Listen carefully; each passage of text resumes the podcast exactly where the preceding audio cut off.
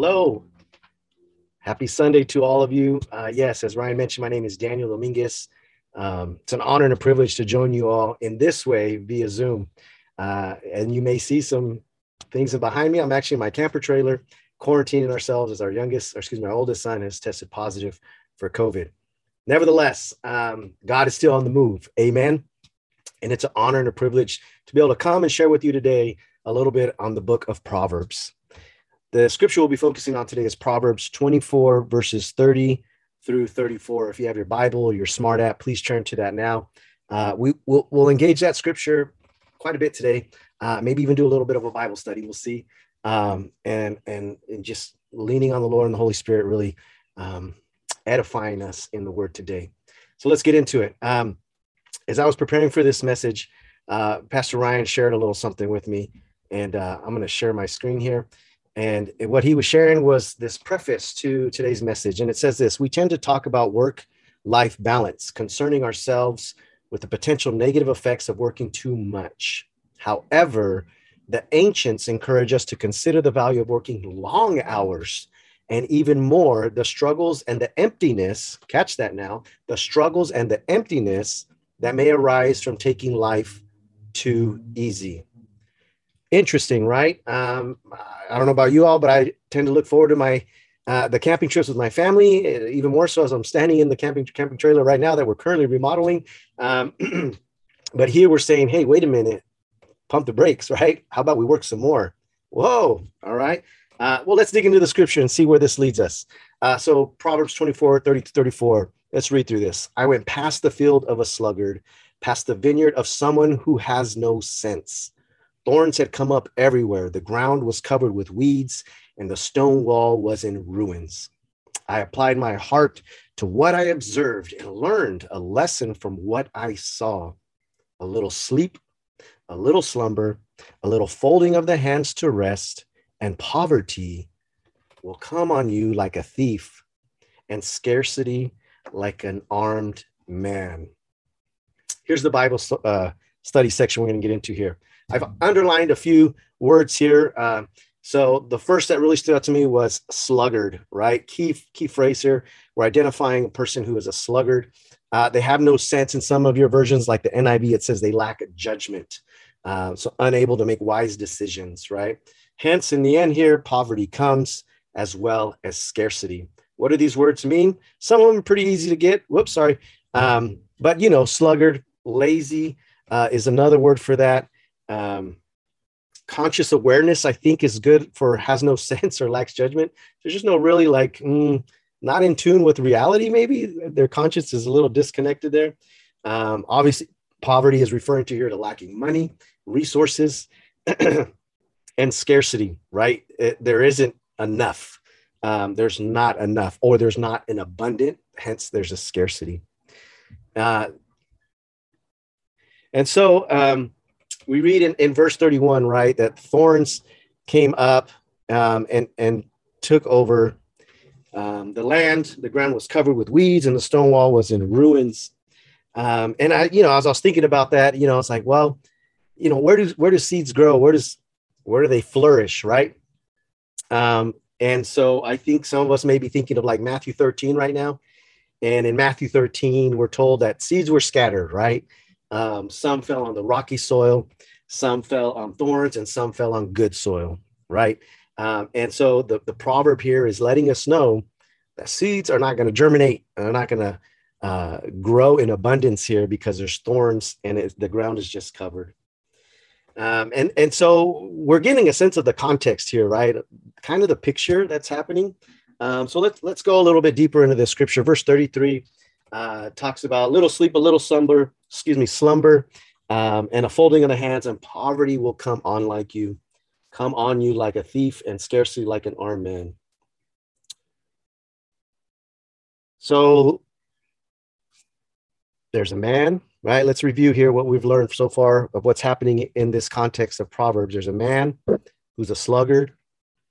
He's lazy. He can't make wise decisions. Um, and poverty has come upon him, scarcity is upon him, as the proverb says, folding of hands and a little sleep.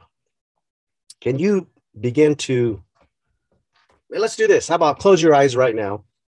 Close your eyes. Go ahead. Um, it will be okay. Um, and begin try to picture or imagine this this place that, that is being described for us in, in this proverb. Are you seeing it? It's a land that's covered with weeds. Many of us in Fresno know that those weeds grow just about anywhere, even you know where there's concrete, they're just popping up. So I could imagine a field that's not being tended and you know nothing's happening. So there's a lot of weeds. There's a wall, a stone wall that's that's fallen apart. Can you see it? I wonder, does your imagination take you to a place, excuse me, takes you to a place that looks like this? Is this the place that you imagined? Recognize that place? Some of you do. How about now? Recognize that? Security Bank. Where what city is that in? Whoops. That's in Fresno, right? That's in that's in our backyard um, for many of us. And and and I don't I don't know how many of you, but the first time I read this, I wasn't necessarily thinking about the city of Fresno uh, being this place being described in Proverbs.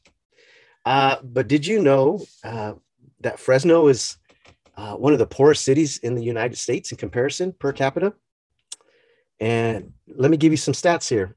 Uh, the city of Fresno's 28.2% of Fresno County residents live below the national poverty line, uh, which is about a family of four earning less more uh, than 21,000 a year. That means 260,000 families in Fresno County residents live in households where a family of four earns less than 25,000 a year. Sorry, typo there. Um, or an individual uh, learns less than 12,000 a year. This is one of the highest percentages of any county in the U.S. There was um, another report done in 2005 um, that put Fresno as number one as the most uh, poorest um, per capita place in, in, in the United States. Do you know why that happened in 2005? Well, it happened because in St. Louis, Katrina, the hurricane hit, and Katrina, excuse me, St. Louis was number one and Fresno was number two. After the hurricane, um, uh, Fresno became number, or excuse me, I'm saying it backwards. Uh, Fresno became number two. Uh, this is one of the highest percentages in the U.S. Uh, just 14% of uh, West Fresno children read at grade level compared to 29% while Fresno Unified. Uh, concentrated poverty areas have less access to banks, supermarkets, uh, where there's healthy foods uh, more readily available, et cetera, et cetera. You know, for the last four years, I've had the honor and the privilege to work in Southwest Fresno on behalf of Every Neighborhood Partnership. And I, these people in Southwest Fresno are now my friends. And I remember my first year working there, uh, coming back to the office and really wrestling with why is it that it feels like people have forgotten how to dream dreams? Interesting. And I wrestled with that for a long time. And what I came to realize was that Southwest Fresno um, is historically has historically been redlined in our city. In other words, uh, home loans and renovation projects, infrastructure development, not happening. Um, Southwest Fresno is also home to roughly about 43,000 people, and there's only one supermarket. How many supermarkets are in your neighborhood? Come on now. Uh, the, you know, there's only one middle school for 43,000 people, and that was barely built six years ago, maybe seven, excuse me, circa 2014, I believe. Um, for the longest, Southwest Fresno's had a park, which was the only hill in our city. What? Yeah, it used to be a dump site that unfortunately dirt was put upon, grass was planted, and called a park. This is the place where you imagine you live there. Imagine that, right? This is they're saying this is your park. Mm. Did you know that in Southwest Fresno, residents have a less, excuse me, yes, 20 years less life expectancy just because they live in Southwest Fresno? By the way, that's only about 12 minute drive on the 41 to North Fresno. here's here, here's the here's the sad news is it's not just southwest fresno.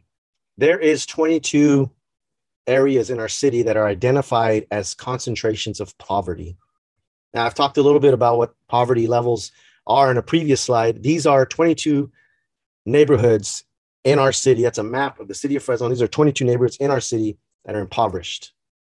Living in similar circumstances I just described in Southwest. Not to that extent, I would argue, but nevertheless living in similar conditions. How do 22 neighborhoods end up like this in our city? Serendipity, coincidence, or constructive?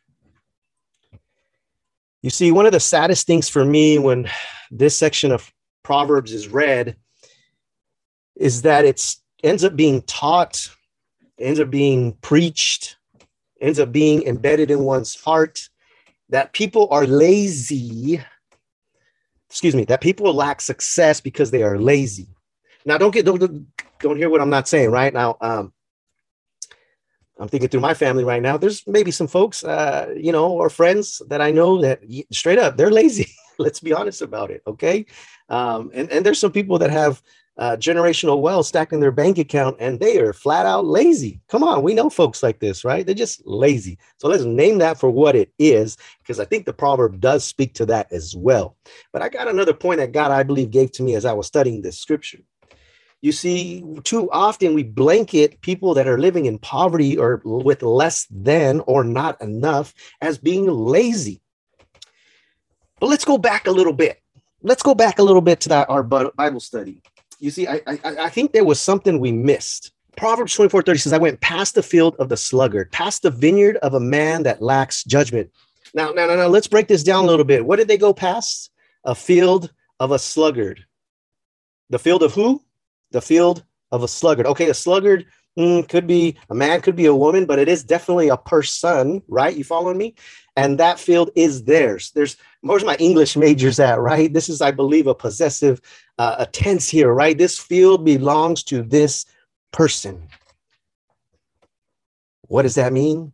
That means this person was the owner of this field. They had access to this field, but yet in their laziness, they did not harvest, right? In their laziness, they did not harvest, but they had access to the field. How many of us have similar types of access, right? I don't have access to a field.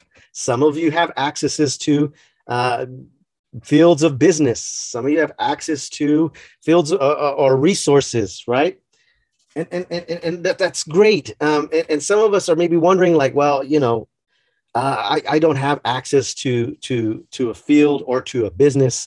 Um, and by the way, by the way, um, something I'm thinking about right now is out of Matthew, um, Matthew, Matthew, Matthew, where he talks about Matthew 13, yes, uh, where when when when seeds are sown, they will they will they will they will grow 160 and 30 times. Excuse me, what they are sown. Yes, so you're going to get 100 times, 60 times, or 30 times more than what you harvested. Okay, so hold on, wait a minute. We have somebody who owns a field, they have access to opportunity right? And if they handle it correctly, hmm, they're going to reap a harvest that is way more than they could ever consume. Why? Because it would be 100 times, 60 times, or 30 times more than what they actually put in. This implies that because this person is lazy, this person has access and is not activating that access, they are not only having negative impact on their own lives, but they are impacting the community around them. They're shortchanging everyone around them.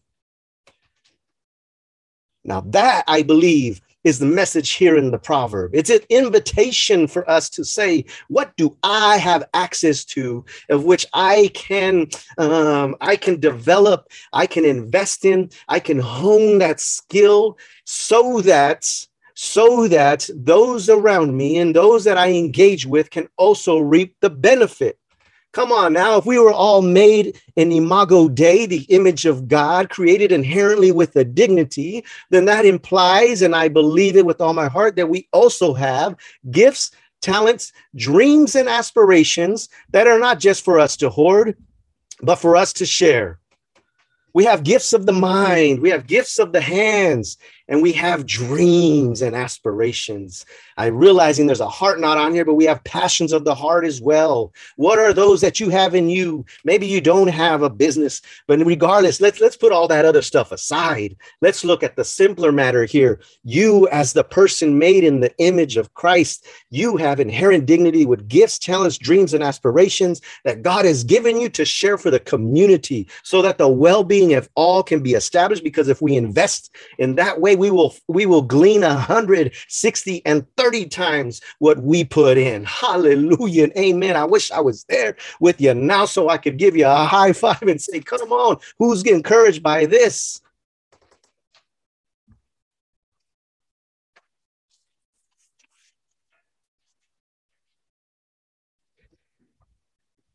My friends, Proverbs 24, yes, cautions us about those that are lazy and what the consequences are for them. But I also invite you to not blanketly, oh, let me say it, let's not broad stroke this on all those that living with less than.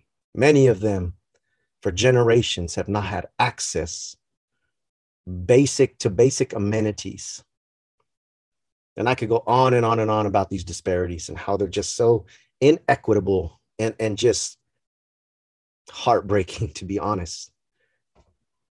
But do you know that God has called the church to be active in these types of places?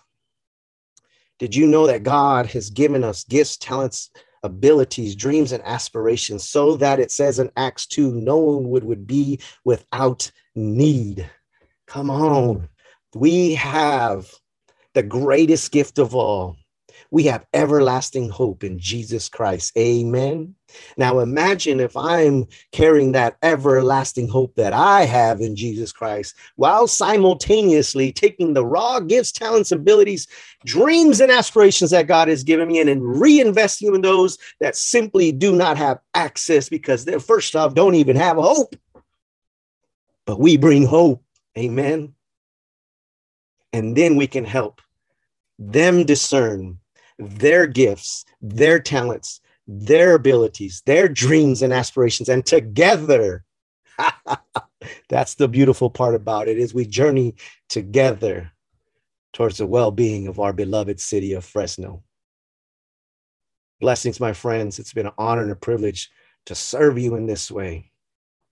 May God and the Holy Spirit continue revealing to you how it is you can be activated for the good of God's creation. In the name of Jesus, love you. We love you, Lord, and we need you. Amen.